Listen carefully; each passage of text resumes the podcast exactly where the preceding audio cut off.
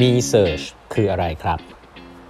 สวัสดีครับ ท่านผู้ฟังทุกท่านยินดีต้อนรับเข้าสู่แปมทัดครึ่งพอดแคสต์สาระดีๆสำหรับคนทำงานที่ไม่ค่อยมีเวลา เช่นคุณครับ อยู่กับผมต้องกวีวุฒิเจ้าของเพจ 8 บรรทัดครึ่งครับตรงนี้เป็น EP ที่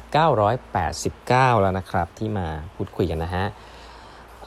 วันนี้ก็จะเล่าต่อนะครับ หนังสือ happier นะครับ no matter happier no matter no matter what นะฮะของทาวเบนชาฮานะฮะก็ พูดเรื่องความสุขเนาะแต่ว่าอ่านแล้วก็สนุกดีนะครับอ่านง่ายแล้วก็บอกว่ามีคอนเซปที่อยากจะมารีมายตัวเองในหลายเรื่องแล้วกันนะฮะอันนึงอันนึงนะครับซึ่งเดี๋ยวขอขอเกริ่นไว้ก่อนว่าอาจจะไม่ได้เกี่ยวกับเรื่องความสุขทีเดียวนะครับแต่ว่าเขาบอกว่าวิธีการทำรีเสิร์ชของเขาในเรื่องความสุขเนี่ยต้องทำสองส่วนด้วยกันนะครับ ส่วนหนึ่งส่วนแรกนะครับ อันนี้เกี่ยวข้องกับเรื่องการทำนวัตกรรมมากนะฮะก็เลยได้ชอบเอามาเอามาเอามาเล่าให้ฟังเขาบอกส่วนแรกเขาเรียกว่า research นะฮะเวลาเราพูดคำว่า research เนี่ย เราจะนึกถึงอะไรครับ เรานึกถึงแอคชั่นอะไรบ้างเนาะคำว่า research เนี่ยจริงๆ หลาย ๆ คนเนี่ยองค์กรเยอะมากนะ พนักงานหลายแผนกเลย ชอบพูดว่าทำ research ก่อนนะครับคำว่า research เนี่ยมันเป็นคำที่ดูดีมากนะครับมันเพราะ research แปลว่าวิจัยใช่ไหมค้นหาอะไรอย่างนี้ research แต่ว่า research เนี่ยบางคนก็พูดถึงการทำวิจัยห้องแลบเนาะการดู paper นะครับ บางคน research เนี่ยหมายถึงการการนั่ง Google หาว่าคนอื่นเขาทำอะไรกันนะซึ่งบางทีก็เอาคำว่าเขาเรียกว่า desktop research ราะนั้นเวลาเราพูดว่า research เนี่ยอย่าไปติดกับว่าเฮ้ยขูคนที่ทำ research นี่มันต้องแบบฉลาดมากไม่จริงนะฮะ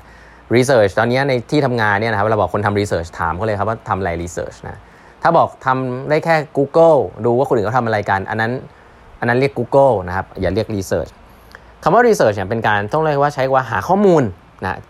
insight ด้วยวิธีอื่นๆนะครับจากวิธีอื่นๆ เช่นนะครับบางคนบอก research คือการทำ survey นะครับก็โอเคนะก็ร้อน survey ทำ Google Doc กันส่งออกไปนะครับแต่แต่ research แต่แต่ว่า survey ที่ดีเนี่ยทำไม่ง่ายนะตั้งโจทย์ว่าคุณอยากจะได้อะไร แล้วก็เซตของคำถามที่เล่นกับจิตวิทยาคนให้เขาได้ตอบอะไรที่เป็นกลางจริง ๆ ไม่ leading ไปสู่สิ่งที่คุณชอบเนี่ยยากมากนะครับ ผมเห็นแล้วทำงานกับเอเจนซี่หลายที่นะ ก็มีฮะก็เขาทำของมาแล้วอะ่ะแล้วเราบอกว่าเฮ้ยไหนช่วยไปถามลูกค้าให้หน่อยสิ โอ้โหคำตอบกลับมาในเซอร์เวยว่าถามอะไร คือถาม leading หมดเลย คุณชอบไหม นะถ้าเป็นอย่างนี้คุณจะรู้สึกเออเออดียังไงอะไรเงี้ยคือคำพูด leading ไปสู่คำตอบได้เสมอนะครับเพราะนั้นคนทำเซอร์เวยที่ดีก็ก็นั่นแหละฮะลิงก์สู่งานรีเสิร์ชที่ดีเพราะนั้นใช้ฝีมือพอสมควร งาน research เนี่ยเกิดการไปพูดคุยกับคนก็ได้นะครับ ไปไปบอกว่าเฮ้ยเออคุณเป็นยังไงบ้างนะครับเออคุณชอบสิ่งนี้เพราะอะไรคุณเกิดสิ่งนี้ขึ้นแล้วคุณคิดยังไง การ interview ก็เป็น research ชนิดหนึ่งนะครับวันนี้คงไม่ลงรายละเอียดเนาะว่าถามไงให้ได้ insight แต่ research ไม่ใช่งานง่ายนะครับเป็นงานงานยากแต่ว่าวันนี้เราพูดกันเยอะเวลาทำ product อะไรอย่างนี้ ทีนี้ research เนี่ยมันจะเป็นเรื่องของการออกไปจัดการกับคนข้างนอกซะเยอะเนาะไปถามความเห็นคนข้างนอกนะครับแต่มันมีคำหนึ่งฮะซึ่งหนังสือเล่มนี้ใช้เขาใช้คำว่า me search นะ m e s e a r c h บอกว่าเป็นการเล่นภาษาอังกฤษแหละนะเอาคำว่า re มาเปลี่ยนเป็นคำว่า me me search นะ แต่สำหรับเขาเนี่ย me search คืออะไร me search คือการทดลองด้วยตัวเองครับว่าคุณจะรู้สึกยังไงนะไม่ว่าคุณจะอยู่ในคุณลองทดลองไปอยู่ในสถานการณ์ของลูกค้าดู ทดลองไปอยู่ในสถานการณ์ต่างๆ ดูว่าคุณรู้สึกยังไง ทดลองใช้ชีวิตแบบนั้นดูนะเขาเรียกว่า me search นะคือไม่ต้องไปถามนะว่าคุณมี product แบบนี้คุณจะคิดยังไงลองใช้ดูเองอะถ้าเป็นภาษาดีไซน์ทิงกิ้งเนี่ยก็เป็นวิธีการทำ empathy work แบบหนึ่งเรียกว่า immerse นะครับผมพยายามจะมาลิงก์ให้เนาะถ้าเป็นดีไซน์ทิงกิ้งเนี่ยมันจะมี observe immerse interview นะฮะ แต่ว่าเนี่ยพอเขาใช้ research research ก็คงเป็นอะไรก็ได้อะที่ที่ออกไปคุยกับคน interview observe แต่ว่าถ้าเป็น immerse เนี่ยเป็นการลงไปใช้เนี่ยเขาจะใช้ว่ามี search นะผมต้องบอกเลยว่าคาว่ามี search เนี่ยถ้าเอามาใช้เชิงธุรกิจสำคัญมากนะครับนั่นคือการที่ผู้บริหารเดินลงสู่ตลาดเองนะไปลองใช้ product ตัวเอง ไปเห็น user ใช้ของเองจริง ๆ นะครับ ไปลองใช้ของที่ตัวเองลองใช้อยู่นะครับ ไปใช้ของที่ลูกค้าใช้อยู่นะฮะ call center ลองไปรับบริการแบบนั้นดูครับ call center ของตัวเอง อันนี้เรียกว่ามี search นะฮะมี search ก็อันนี้นำมาเน้นย้ำให้ครับว่าหลายๆท่านที่เป็นผู้บริหารอย่าลืมนะฮะนอกจากทำ research แล้วนะทำมี search ด้วยอ่าอันนี้อันนี้เป็นคำเท่ๆนะเอามาแชร์กันว่าเออมันก็เป็นคำที่เอาไปพูดได้นะครับอ่าเอางี้แล้วกัน ทีนี้อีกมุมหนึ่งของเรื่องของ happiness นะครับที่หนังสือเล่มนี้พูดไว้เนี่ยแล้วผมว่าน่าสนใจทีเดียวครับเขาบอกว่าคนส่วนใหญ่เนี่ยเเวลาพูดว่าคุณมีความสุขหรือเปล่าเนี่ย ตอบยากนะฮะมีความสุขหรือเปล่านะเพราะเราคิดว่าเรามีความสุขหรือว่าไม่มีความสุข มันตอบยากครับ จริง ๆเขาบอกว่าความสุขเนี่ยมันไม่ได้เป็นสิ่งที่มีหรือไม่มีหรือศูนย์กับร้อยครับคำถามแบบนี้มันคือศูนย์กับร้อยแต่ว่าจริง ๆ แล้วเขาบอกความสุขมันคือ continuum นะฮะคือศูนย์ถึงร้อยคุณมีความสุขสักประมาณเท่าไหร่อะอันนี้จะพอนึกภาพออกคงไม่ร้อยอะยากมาก แต่คงไม่ศูนย์อะ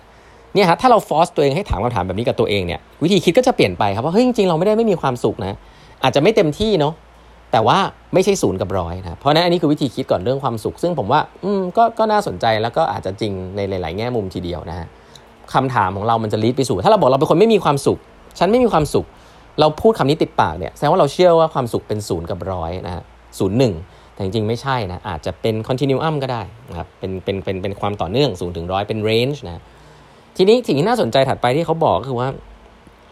ถ้ามันเป็นงั้นจริง ๆ เนี่ยนะครับ สิ่งที่เราต้องการจริงอะอาจจะไม่ใช่แอบสูตว่าเรามีความสุขหรือไม่มีความสุขฮะเพราะถ้าเราคิดว่ามันมีความสุขกับไม่มีความสุขเนี่ยเราก็จะอยากมีความสุขใช่ไหมฮะแต่เราก็จะไม่รู้ว่ามันถึงหรือยังแล้วมันใช่หรือเปล่านะฮะคือมันอาจจะเป็นสิ่งที่ไม่มีอยู่จริงก็ได้ แต่เขาบอกสิ่งที่เราควรจะโฟกัสเนี่ยคือชื่อหนังสือฮะคือ happier นะครับคือให้เราลองถามตัวเองครับว่า คุณมีความสุขมากกว่าเมื่อวานนี้หรือเปล่านะเป็น range ซึ่งอันนี้อาจจะทำให้ตอบง่ายขึ้นนะครับว่าเออเมื่อเทียบกันแล้วความสุขเป็น relative นะครับ เปรียบเทียบกับเมื่อวานเนี้ยความสุขของคุณ คุณมีความสุขมากขึ้นหรือเปล่า สิ่งน่าสนใจก็คือว่าถ้าคุณสามารถจัดชีวิตตัวเองให้มีความสุขมากขึ้นได้ในทุกๆวันนะวันละนิดเดียวก็พอซึ่งผมว่าไม่ง่ายนะ แต่ถ้าคุณสามารถจะเป็นคนแบบนั้นที่มีความสุขเพิ่มขึ้นแล้วก็วัดผลได้เออวันนี้ฉันมีความสุขเพิ่มขึ้นนะฉันบอกได้ว่ามากขึ้นกว่าเมื่อวานเนี่ยคุณก็จะกลายเป็นคนที่มีความสุขมากๆครับในอนาคตเพราะมันจะเพิ่มขึ้นทุกวัน แล้วมันไม่ได้สำคัญด้วยครับว่าคุณจะมีความสุขมากสุดแค่ไหน หรือมีความสุขหรือเปล่า แต่ที่สำคัญก็คือคุณจัดชีวิตคุณให้มีความสุขมากขึ้นได้ในแต่ละวันได้หรือเปล่า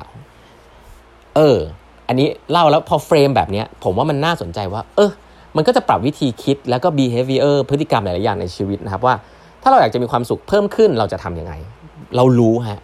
วันนี้ถ้าเราถามว่าเราอยากจะมีความสุขเราจะทํำยังไง เรานึกไม่ออกนะ แต่ถ้าเราบอกว่าเราอยากจะมีความสุขเพิ่มขึ้น มันก็จะนึกออกว่า เออแล้วที่ปัจจุบันมันเป็นยังไง แล้วเราต้องทำอะไรให้มีความสุขเพิ่มขึ้น อันนี้น่าสนใจนะเพราะว่าความสุขเป็น continuum เพิ่มขึ้นลดลงเปรียบเทียบเสมอ ขอให้มันเพิ่มขึ้นโอเคนะแต่ถ้าถามว่าศูนย์หนึ่งมีหรือไม่มีเนี่ยอันนั้นอาจจะไม่จริงนะครับเพราะว่าถ้าเราปรารถนาความสุขที่มันแบบสุดยอดเลยนะเรียกว่าความสุขอะบางคนทั้งชีวิตอาจจะบอกตัวเองว่าไม่มีความสุข แล้วมันก็จะเป็นอย่างนั้นจริงๆครับทั้งที่จริงๆแล้วอะ่ะส่วนใหญ่ ๆ ของชีวิตคุณมันก็มีความสุขนะ แต่ว่ามันเพิ่มขึ้นหรือลดลงแค่นั้นเองนะครับ ก็อันนี้ก็เป็นวิธีหนึ่งซึ่งผมคิดว่าได้จากหนังสือเล่มนี้น่าสนใจนะครับ แล้วเดี๋ยวเดี๋ยวจะนำมาเล่าให้ฟังอีกนะครับ ก็มีหลาย ๆ เรื่องที่น่าสนใจ วันนี้เวลาหมดแล้วนะครับ ฝากกด subscribe แปดบรรทัดครึ่ง podcast ด้วยนะฮะ subscribe ก็ได้ใน Line OA นะครับ เครื่องหมายแอดแล้วก็ eight half นะครับ e i g h t h a l f แล้วก็ YouTube ของแปดบรรทัดครึ่งด้วยนะฮะ เข้าไปฟังผู้บริหารพูดคุยกับผมได้นะฮะ70 ท่านแล้วนะล่าสุดนะครับก็ฟังฟรีนะครับเอาไปให้ลูกน้องฟังโอ้โหยังเรียน MBA เลยฮะ